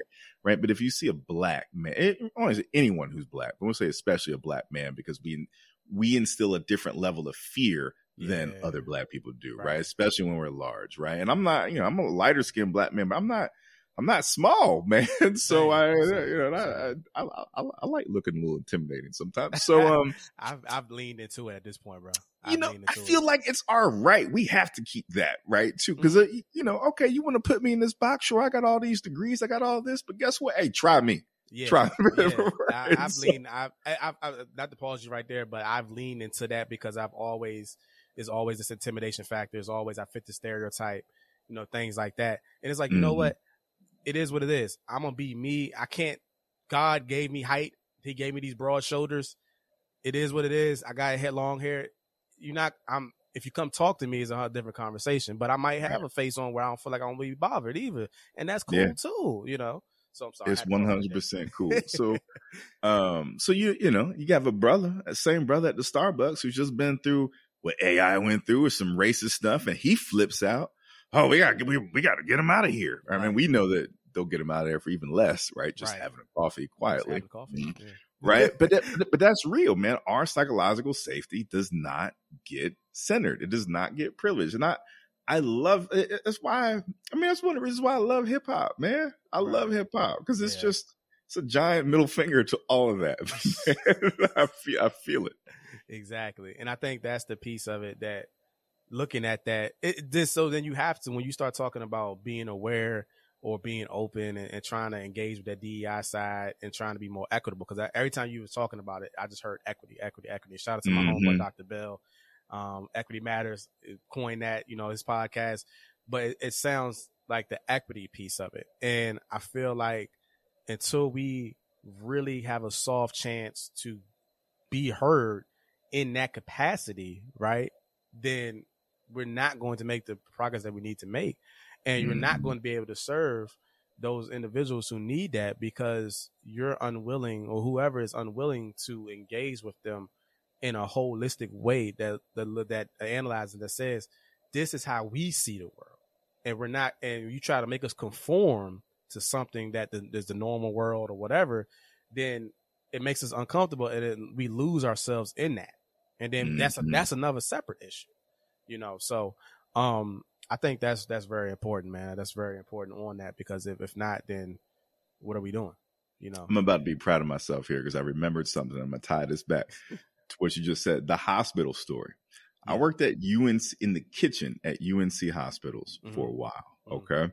And I worked there because a bunch of my homeboys, some, some black men that I was friends with. And I also meant to say this like, I'm a very eclectic person. I did martial arts. I played soccer. Yeah. Uh, when I came to um, now, my martial arts school was dope. I got I got to give a moment to say something about that. It was in yeah. pre-gentrified Silver Spring, Maryland. It was a black martial arts school. Everyone was black, wow. or they were Puerto Rican, or they were Jewish. Okay, our Sifu was black it with my pops was in there with me. Uh, I had there's there's a, a, a, homeboy from there who left that school and went to BUD/S and became a Navy SEAL, and he attributed everything that we learned in that school. We had a dude nice. who came in there who thought he was bad. He just came out of boot camp from Parris Island from the Marines. He came up man, he got thrown, literally thrown through a drywall wall, like thrown through a wall by the wow. smallest dude in their whole thing. He packed up and it was real, man. That's one of the reasons why I'm a, I'm a real dude now. We had a 400 pound punching bag, man. You know how to, if you know how to rock a 400 pound punching bag, you, you, a, a, lot of fear starts going away. Yeah. Right? You know what I'm saying? so anyway, I, I, did a lot of things, man. So like when I came to uh, North Carolina, um, I, I, do think it's also important for me to say that my pops made sure I did that stuff. My pops made sure right. his boys were confident. Right. That was one of his number one concerns. I got to have confident boys who know how to defend themselves and know how to use their brain. I, I always love my pops for that. Right. So when we came to uh, North North Carolina um, you know, I originally grew up in Maryland, man. Everybody played lacrosse, Maryland. So mm-hmm. I played football and I played lacrosse, and it was very interesting dichotomies between those yeah. two seasons. You know, football season, I'm hanging out with my homeboys, right? And then uh, lacrosse season, I'm hanging out with my other homeboys, right? right. um, and I'm this weird like blend of the two because I lived in this like like upper middle class neighborhood. I mean, like one of the only, I was one of three non black families that was in there. The the there was another the principal of my school who was a black woman lived there, and this other uh, homeboy of mine, um, his dad was Puerto Rican, his wife, uh, his his my homeboy's mom was black. They lived there too. Right. But um, but so I'm thinking about a bunch of different things. I went to school with one of the Kenans, like Kenan Flagler Kenan, like Kenan Stadium Kenan, like, and I, mm-hmm. I thought we had okay money. Right. You go to a person's house like that, they have a seven car garage, and you're like, oh, we, I'm, I am poor, and, yeah. and can, but now I'm getting into a bunch of different things. What was wild in the high school was like me, my family, and like a few other black families were like the rich, the rich black families. We, it's just like yeah. upper middle class, man. You know, yeah. at that point in time, we, I mean, I lived in an apartment at one point too. I see my parents come up, right. but um then you meet white people who got like generational wealth, like to the point where, you know, they could spend a million dollars in a month and be good. You know, like mm-hmm. it's it's a different perspective. Anyway, okay, so I got this job at the hospital with my homeboys, my football team. We wild, man. We just over there wilding, okay? Right. And um I took that job because I didn't have to cut my hair because my dad was my dad's old school. He was like, you can't you can't have your hair like that. Like I, I had my hair like this one other time in my life for a few months in high school. So I had this job. And then this white woman who was like our supervisor took me aside and she was like, Well, I'm not, you know, you want a raise, but I'm not going to give you this raise. And I think that you just get over on people because you're a good looking black boy. Right. Wow. I wowed out, man. Of course, my homeboys, they always thought it was funny when I wowed out. They were like, look, he's supposed to be the good one. Yeah, yeah. right? I get that same sentiment, right? I get that I same like, sentiment. Right, right. If you ever read uh, Trevor Noah's book, uh, Born a Crime, and he really talks about, you know, in, in, South Africa, he's not black, he's colored, right? His right. dad's a white Swiss dude, his mom was a black African. But like, he didn't want to hang out with the white people in the color, he wanted to hang out with the darker skinned black people with the lower, you know, socioeconomic status. Cause it was just, you could just be yourself, man. Yeah. You could just be yourself. That's how I felt too, man. My, but my best experiences was always with my homeboys who grew up a lot worse than me. I, they, they checked me all the time. Yeah. right. Uh, yeah. and it, and it was cool, man. I still love them for that. So I, I you know, stuff would happen. I, I wowed out. I got fired, man. I got fired. Well, uh, honestly, I probably got it was a combination of me getting fired and me walking out too, Yeah. right? But this was a theme for me Oh. in jobs in high school, right? I worked at Harris Teeter for three days when I was in high school, right? So like, it's Uh-huh. like what, what you know, you got to you got to do the carts, right? Right. First of all, I was already mad because I wasn't able to be a cashier, and I had already been a cashier at Jersey Mike's. And I was like, "You just don't want me to be a cashier because I'm black, man." Um, and so I already had that edge to me, right? Right. Right. And the neurodivergent stuff is going on. There's this thing called rejection sensitivity. So when you experience like rejection or things that are um, negative, you just get really upset about it. But there's also something called racial rejection sensitivity. So, in my opinion, this is what part of my research is looking at. If you're experiencing, if you're black and neurodivergent, you're experiencing both of these things. So they get heightened. And that Mm. kind of explains a large part of my life. So, uh, Wow. Okay. they told me to go do the carts. I did the carts. And it was rare to have to do the carts twice in one shift. yeah. They had my name down three times. And I looked at it, I was like, why is my name down here three times? Uh-huh. Well, you know, uh, Johnny over here, uh, he's, you know, he, he he's got uh, Down syndrome. So you don't you don't want to help Johnny out? Hey man, don't try to play me like that. My name is on there three times. Wow. Some people's name is on there once. Why can't you put them? Don't try to act like I don't want to help Johnny out. Don't don't don't don't play with me like, well, oh Wesley, you're getting kind of loud. You know what? F this job. Yeah. now you said almost self fulfilling prophecy. You said it. right, Do it. I'm a wow. right. This is this, man. This happened to me quite a bit. You know what's Quite funny bit, to me? man. Like the the stories are like me and your stories. We never met before, but some of our stories are so similar, right? Because worked in a hospital, you know, have these different things. I'd say the one situation I really ran into racism for the first time was like probably when I was, of course, driving my Honda Accord and got pulled over racial profiling. Um, for having a nice car, I had my my. I tell the story every time. I had my Honda Accord, um, had rims on it, had lights on it, system. of course you did. Yeah. Yeah, but it, it got searched before. I got searched by narcotics, thinking that I had something in there. Searched it illegally. They couldn't search it, but they, you know, as a Mhm. teenager driving, you, you got to search it. I got braids, light skin, whatever. I looked the part, but I told them all you can find is, is some wires in there. But the first, so that's what that started a string of events, right? To the point where it's now like I still have the heightened sensitivity around it. Um, and I have a situation where like I was driving a Honda Civic from grad school and had six narcotics surround me. But it's another story. The first one was when I was working at Kings Dominion. hmm I had braids, and they told me, and it was probably my shoulder at this point, and they was like, "Well, you need to cut your hair. Your hair is too long." At, And I at, a, at an amusement park. At an amusement we park. supposed to be having fun over here? at a park. So I'm making seven fifty an hour, maybe, working with me and my cousin. And they're like, you know, you got to cut your hair. And I was like, well, what if I don't want to cut it? They was like, oh, well, you know, we're gonna have to, you know, let you go. And it was so stark because I had been there for about a couple months or almost a year, and to say, okay, well, we can't keep you here because of your hair. And I saw somebody else whose hair was longer than mine. They didn't say anything to him, and it was a black girl and it was a white girl and they came to me and I said, "Yo, why? If I cut my hair, it's gonna come back even quicker." Like you know what I'm saying? Told the black girl, "You know that you black, right? You know what I'm saying?" And she just you know acquiesced to what the white girl was saying, and she was in on it. And I was just like, "Yo, what? Now I'm done with that." And so I ended up, I got fired, but like you said, I got fired, but I walked off. They Right. made me leave the park, and I had to sit in my cousin's car for his entire shift because it was at the beginning of my shift and wait for him. They made me leave the park. So I had to sit in my car for the whole time. Man, I'm talking about it almost went to fight. This is my point in time. My my, my grandma was about to get active because she was in NAACP. My mom was Mhm. pissed, you know, everybody.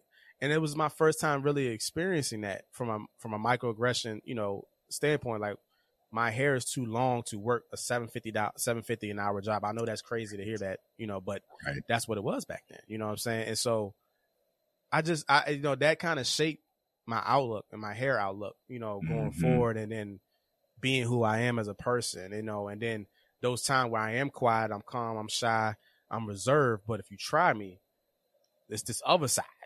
You know what I'm saying? Right. Because of that. You know what I'm saying? So yeah, that's that's that's you go through these things. You go through these things over year after year, month after month, mm-hmm. year after year after year.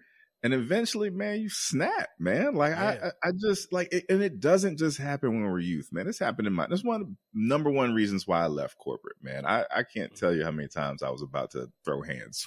like I was just so Same. angry, man. Yeah. I was like, why are you treating me like this? And y'all ain't smart enough to even be treating me like this in the first place, right, man. And so, right. and then you get in these other experiences and you have it, you're like, you know what, man? Nah, nah, I'm good, man. I'm good. I'm good. Like you, it just, it's just like insult after insult after insult, man. And uh, so, like, you look at, there was a study think like 2017, 2015, something like that. Um, forgot his name, man. Prolific black researcher. He's around now. He does a bunch of stuff. Mm-hmm. But it was like looking at like, you know, the wage gap for black folks specifically. Right. And it was I might be getting some of the details mixed up, but it was looking at um uh like our like black folks with advanced degrees. So you and me, black mm-hmm. folks with advanced, not just bachelor's degree, masters and up. Right. Had the same, I don't remember if it was like um, earning or wealth. I don't remember. I might be getting it confused. I feel like it was earning, but it was uh-huh. had this. We're earning the same amount as white people with a GED.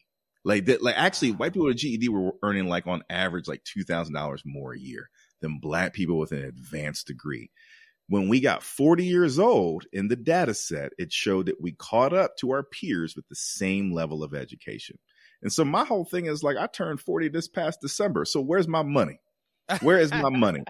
I keep. I, I have had yeah. jobs. I've never been promoted in my life. I have never had a bad perform. Well, that's not true. In my corporate career, there were three jobs where I had some bad performance reviews, but they were yeah. racist type stuff, man, right. in my opinion. And so, but like, look at the, the, two jobs where I had the most success. I never had a bad performance review. They were flawless. Mm. Can I get it? Can I get a new title? Mm. No. Well, why? No reasons. Can I get a salary increase? Well, okay, I know that state legislature tripping and all that. Okay, I get it. Let me get a title change, man. Five years, did all this stuff, right? And it's just like, no, well, well, well, why, Wes, why do you want a title anyway? What does a title really mean? You gonna say that to me when you have the title I would want? Okay, all right. So when I go out into the job market and I'm applying for jobs, one, my background, I have all these different experiences, right? So it's hard for people who aren't ADHD or like us to really fi- look at that and be analytical and figure that out. Like, well, right. well, what does he really want to do?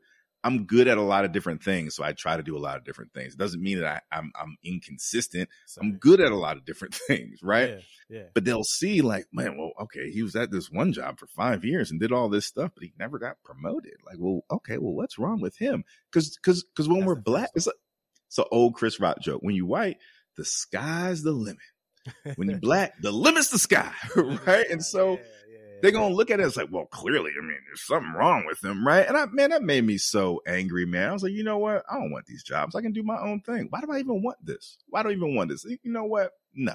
Mm. And it, it, you know, and a double double down on it. I'm backing out even farther, man. Like I'm just, yeah, just gonna be my radical self. But it, it pushes you. It pushes you. Like I oh. became this person. And I'm glad I became this person because I can see things I didn't see. Mm-hmm. But if everything went the way that I wanted it to, like, you know, when I was in my 20s and 30s, I would have just been complacent. Who knows? I might have been like Tim Scott out here. Who knows, man? Yeah. You know? glad I'm not. You know, dang, that that really confirmed something for me today because I was thinking about you said you never got any promotion. I never got a promotion at any of my jobs. Um, never maybe a training on something, but or we might can put you up to this. And and there was the the conversation around. I haven't really stayed at no job longer than the hospital job. I stayed there for about on and off, maybe five six, right? Mm-hmm. But there was never no talk about something else, right? They, and it kind of was like, okay, well, it's coming to an end. You got your bachelor's degree. You're going to move on anyway. Um, there was talks. I'm looking at the post grad, undergrad job, inpatient there was a conversation, but then about leading maybe maybe like being a lead, but never materialized. I ended up going to grad school. They was bringing in people with no degrees, paying mm-hmm. them more. That was a big issue. And then I get to the post grad, postgraduate, and did there for that was probably three and a half years. no really promotion. I did apply for other positions that in within that was, you know, um in the department, didn't get it over somebody else and they kept rising up. Ended up being my supervisor actually. Um, no ill will to her, but just like seeing those dynamics, I did apply for another position that I could have gotten if I wanted it, but I didn't want it. I, I just, you know, wanted to laterally move. Mm-hmm. And then the last job, there was no no conversation about where's the next thing upper mobility. It was like more responsibility, more liability. And that was the driving force to go into private practice Yeah. and just say, I'm gonna just do my own thing and figure it out. But because of these situations, right? Because of these places where I've never known what a promotion looks like or felt like, Mm-hmm. this drive me to be, you know, this this this entrepreneur that I always wanted to be. But at the same time, what if I did have those promotions and would I even have this drive to do the work that I do today? That that was that's that's that's stuff. it's a weird double-edged sword man Yeah. i mean it's it's it's it's back Hmm. to the complexities that black people deal with since birth you Mhm. know we like you know I, i'm sure like me you know you was in elementary school it's black history month they're gonna wheel out the tv and show some really depressing video and talk Yeah. about mlk and you just sitting there like okay you know um if I could go back in time, I would end slavery, but that also I would I would eradicate it for even happening. But that also means I wouldn't exist. But I would take that because it's hard. But th- there's so much crap. I'm not gonna say Yeah. existence is hard, but I love I love life. But um, right. but like th- th- that, it just it weighs that just weighs on you, right? And so you think about being neurodivergent. In addition to that, you got this rejection sensitivity, and we black men, so there's racial rejection sensitivity, and you know there was a few different jobs where I've experienced this at, but like um, you know one of my more recent ones, and I'm kind of be a little bit more vague intentionally here, but like one of my more recent ones I had in the past, I really made a very intentional effort to do everything right Mhm. right? Did all the things I was supposed to do, developed all these programs, went above and beyond, brought national recognition to the office. Why, why, why, what, what else do I have to do? I did Yeah. Everything. What else do I? And that, man, it just broke me, man. It honestly, it broke me.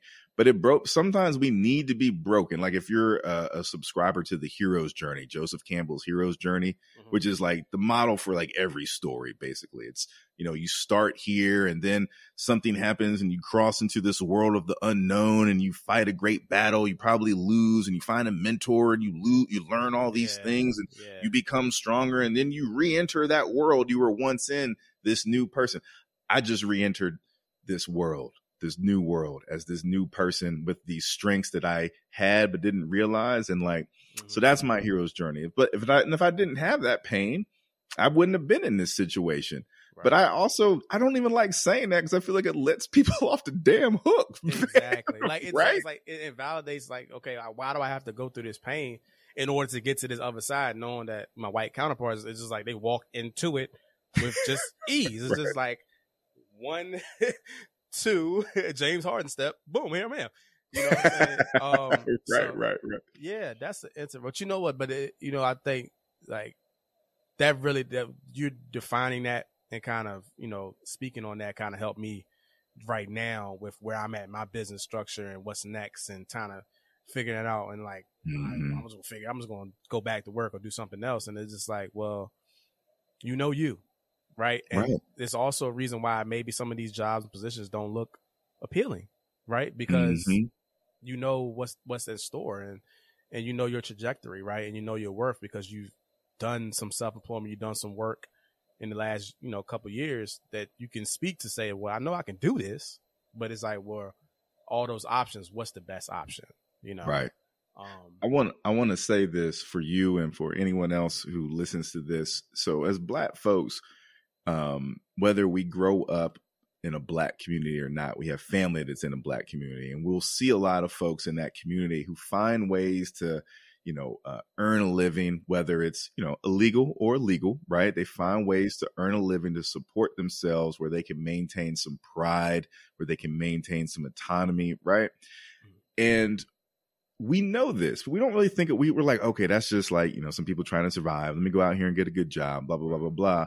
But what I want people to know is, man, you go out here and you get some education, you get some some some some experience, some some uh I don't want to like put credentials on a platform because right. some of the smartest brothers I know don't have a formal education or are locked up, mm-hmm. okay? But you know, you get out here and you get something behind your name. There's a whole community of black folks who are educated and got some money and got some sense who aren't doing the, the nine to five job. And that's no slight. My, my wife works a nine to five job. Okay. I'm not slighting that. I don't want people to think that either. Cause even when you're working for yourself, you're still working for someone. You're working for your clients. You're working for, you know, your other clients that you, whatever. You're always working for someone. Okay. So I don't like, I know people get hyper, um, LLC, Twitter, and all this. you gotta, you gotta work for yourself. Yeah, You're yeah. always working for someone. Okay. It's just about how much autonomy and control that you have. Right. Right. But, um, when you, when we're, um, this is me trying to recapture these thoughts. I was I was like on I was on it, and then it was uh, Talk about like uh, just like business and kind of navigating that space, entrepreneurship. If you want right, decrease.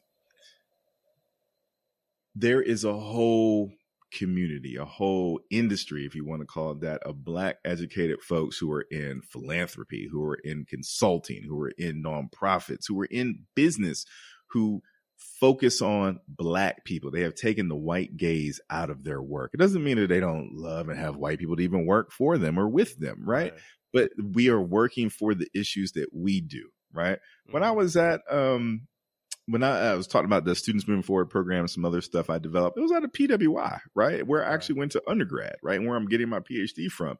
And so when I did that, the overwhelming majority of the students in that program are white. So here I and I and I and I put my all into that. I helped these mostly white boys, these white male students who are autistic, um, get some uh, better community, get some better job opportunities, and, right. and and proceed. I had one student who consistently came out. I had a few others, but one who consistently came out who was black. He just graduated with a PhD mm. in nuclear engineering, second black person ever from the university to graduate wow. with a, a, PhD in nuclear engineering. And it was hard for him, just as you would imagine. He's neurodivergent, he's black, right? But you know, I did all of that for really, really like let's let's let's keep it a buck for white kids. I did all that for white kids. And I'm like, hey, I'm all about helping everybody. Okay. Right, right. But the second I want to start talking about black issues within neurodivergence, oh, why are you being divisive? Uh, mm-hmm. the, you know what? Why's it got to be about race? You know what? I'm gonna be more divisive. Bye. right. Yeah. That's how I feel, man. Yeah. I'm like, y'all, yeah. y'all, they they push and push and push and push you away to where you have to make your own decisions about things, man. And mm. um, I sound really angry right now because I am.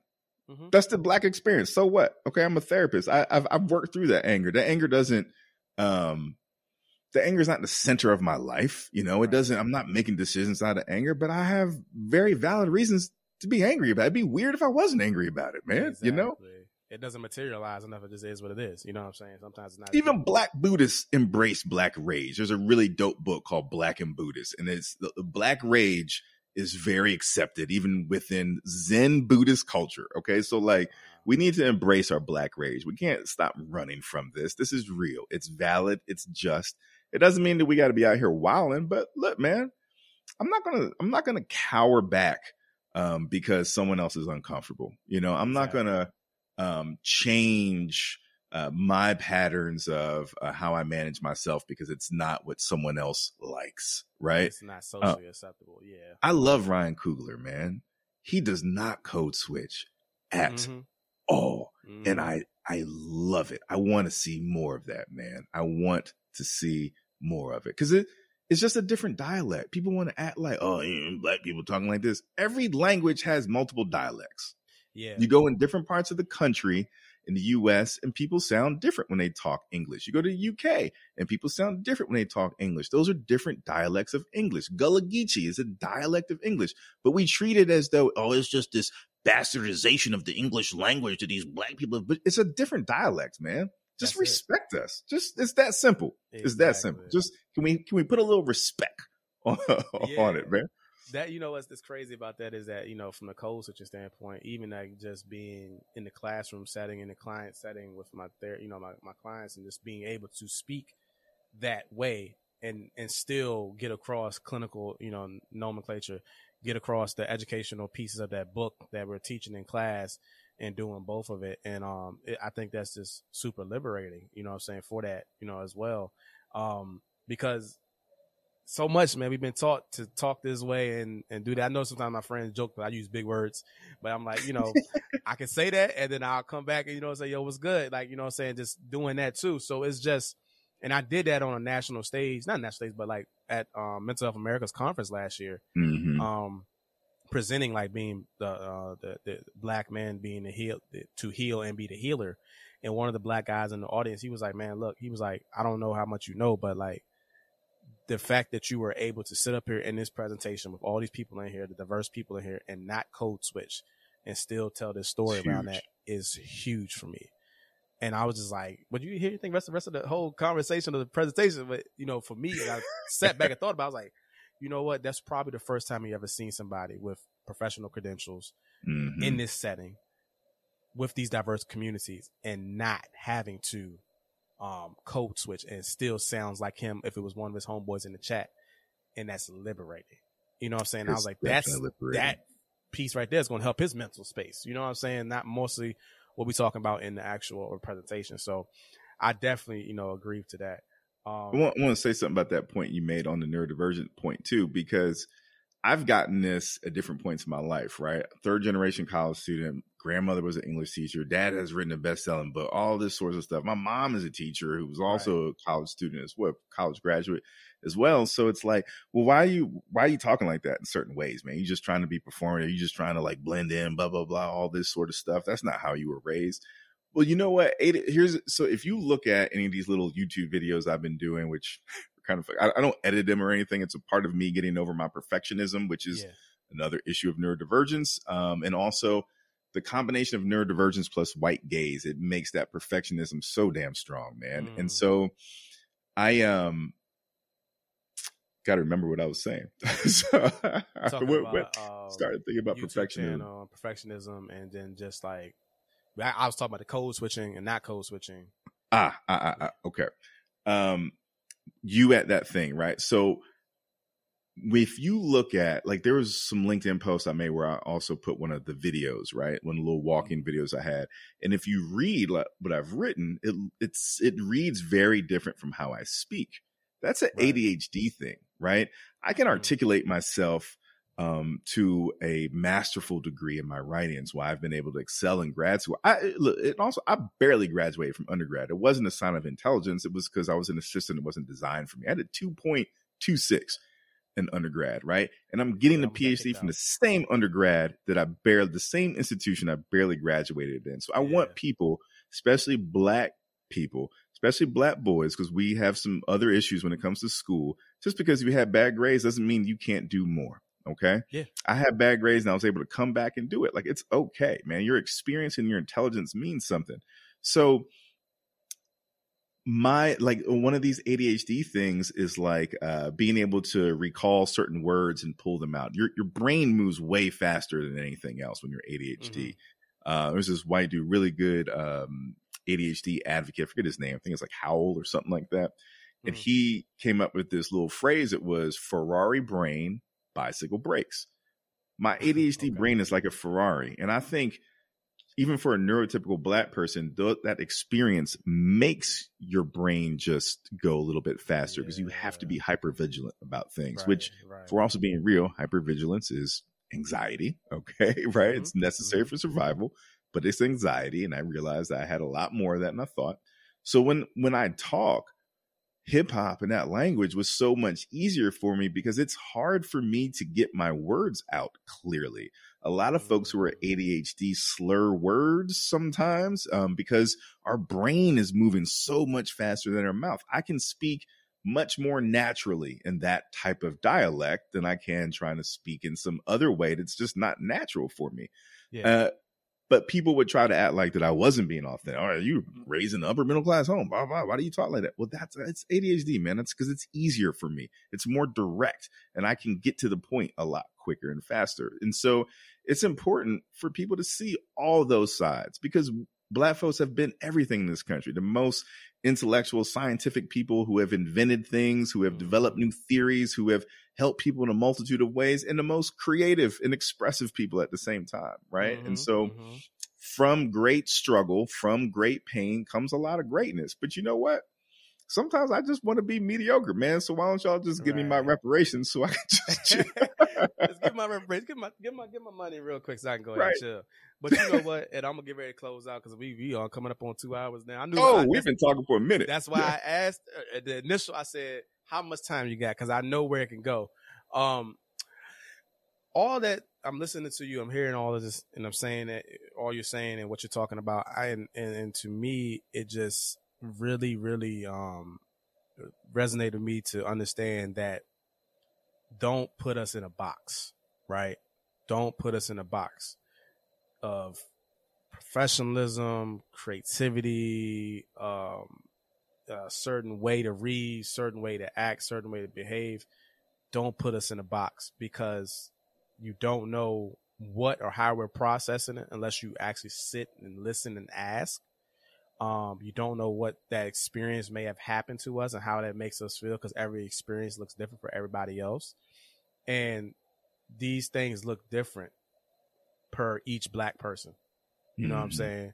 Um, black boys, black men, black girls, non-binary, LGBTQIA, it looks different. And so if you're not taking the time to uh, understand that and just try to box people in, then yes, it's not going to work. That's that as you've kind of curtailed that and brought it out, I just thought about that because that's just what it sounds like. And to me, it resonates with me because I've always lived by that. Don't box me in. Don't box me in. Don't try to make me somebody that I'm not. This is who I am. And I was going to say too earlier, back from the black anger side, once I learn to just embrace the anger and not see it as this negative connotation where it's like I have to not be angry, I have to not be angry, I have to not be angry, um, and address where it came from, but also be comfortable in my anger. A lot of weight lifted off my shoulder. Yes, I will go that far, and I'm a Mhm. Christian, and I, you know, everything, whatever, and I believe what I believe. I'm, a, I'm in leadership in my, my church, everything, but that I'm not afraid of anger. I know what it is. I know what it feels like. And if something rubs me the wrong way, or it disrespects me, or disrespect my blackness, my family, X, Y, and Z, or if it's a social justice issue, that I'm I'm gonna stand up for it. And this is what you're Mhm. going to get. You're not going to get a passive, calm Trey in these Right. situations. And so, um, once I learned that, and I had to go through some negative experiences to deal with that, man, a lot of liberation was from that. But um, but Wes, man, I appreciate you, man. I appreciate you Well, so much, man. I love this. I, I love the work that you do, man. I, I love seeing us out here. I really like talking to you, brother. This was good. I hope we get to do this some more.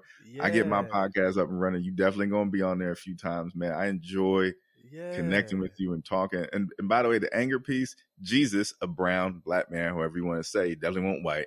Uh, the brother got so mad he flipped tables and was whipping tables. people. So, the um, you know, yeah. righteous anger is validated. Uh, I, I am also blessed and highly favored. I understand. Yeah, Right? Uh, exactly. uh, I'm not like evangelical at this point anymore in my life, and I never really was. But still, man, that's my faith. That's the faith I grew up in. I respect Right. that, and it's it's it's helped me in so many ways. And you know what, man? If you if you only talking about peace all the time, you don't recognize that the Prince of Peace also, you know, he had a mean right hook.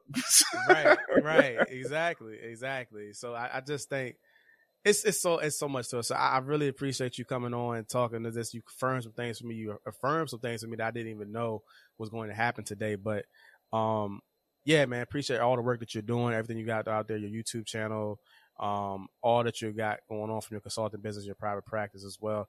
Let people know where they can find you at, um, social media links, and then also your YouTube page, things like that. Let people know where they can find you. Right. Oh, appreciate that, man. You can find me on Twitter at Wes underscore Wade. You can find me at on LinkedIn. I do a lot of posting on LinkedIn at Wesley Wade. You'll see my mug up there. Uh, and you can also check out my uh, personal branding website. It's wesleyjacksonwade.com. And I throw a lot of stuff up there. The YouTube channel that I just started like two weeks ago, been throwing some videos out. Peace, Love, Power, which was the name of a podcast I started right before the pandemic. And then pandemic, baby, all this stuff, uh, Yeah. put a axe to that, but it's coming back. But you can go to YouTube. Peace, Love, Power is the name of the page, and you can see my posts under there. That's what's up, man. Yeah, man. Wes, I appreciate that, man. definitely appreciate you coming on.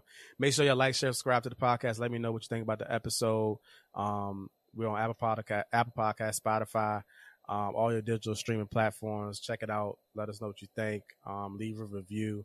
And if I'm not on your DSP on that side, please let me know. I'm trying to get on there as well, man. But um, this is the end of the G Taylor show. Shout out to our guest Wes Wade, man, for coming on, having this, this very in-depth conversation. I hope that you learn something from it, gain something from it, and if you need us to come out to consult, tap in with us.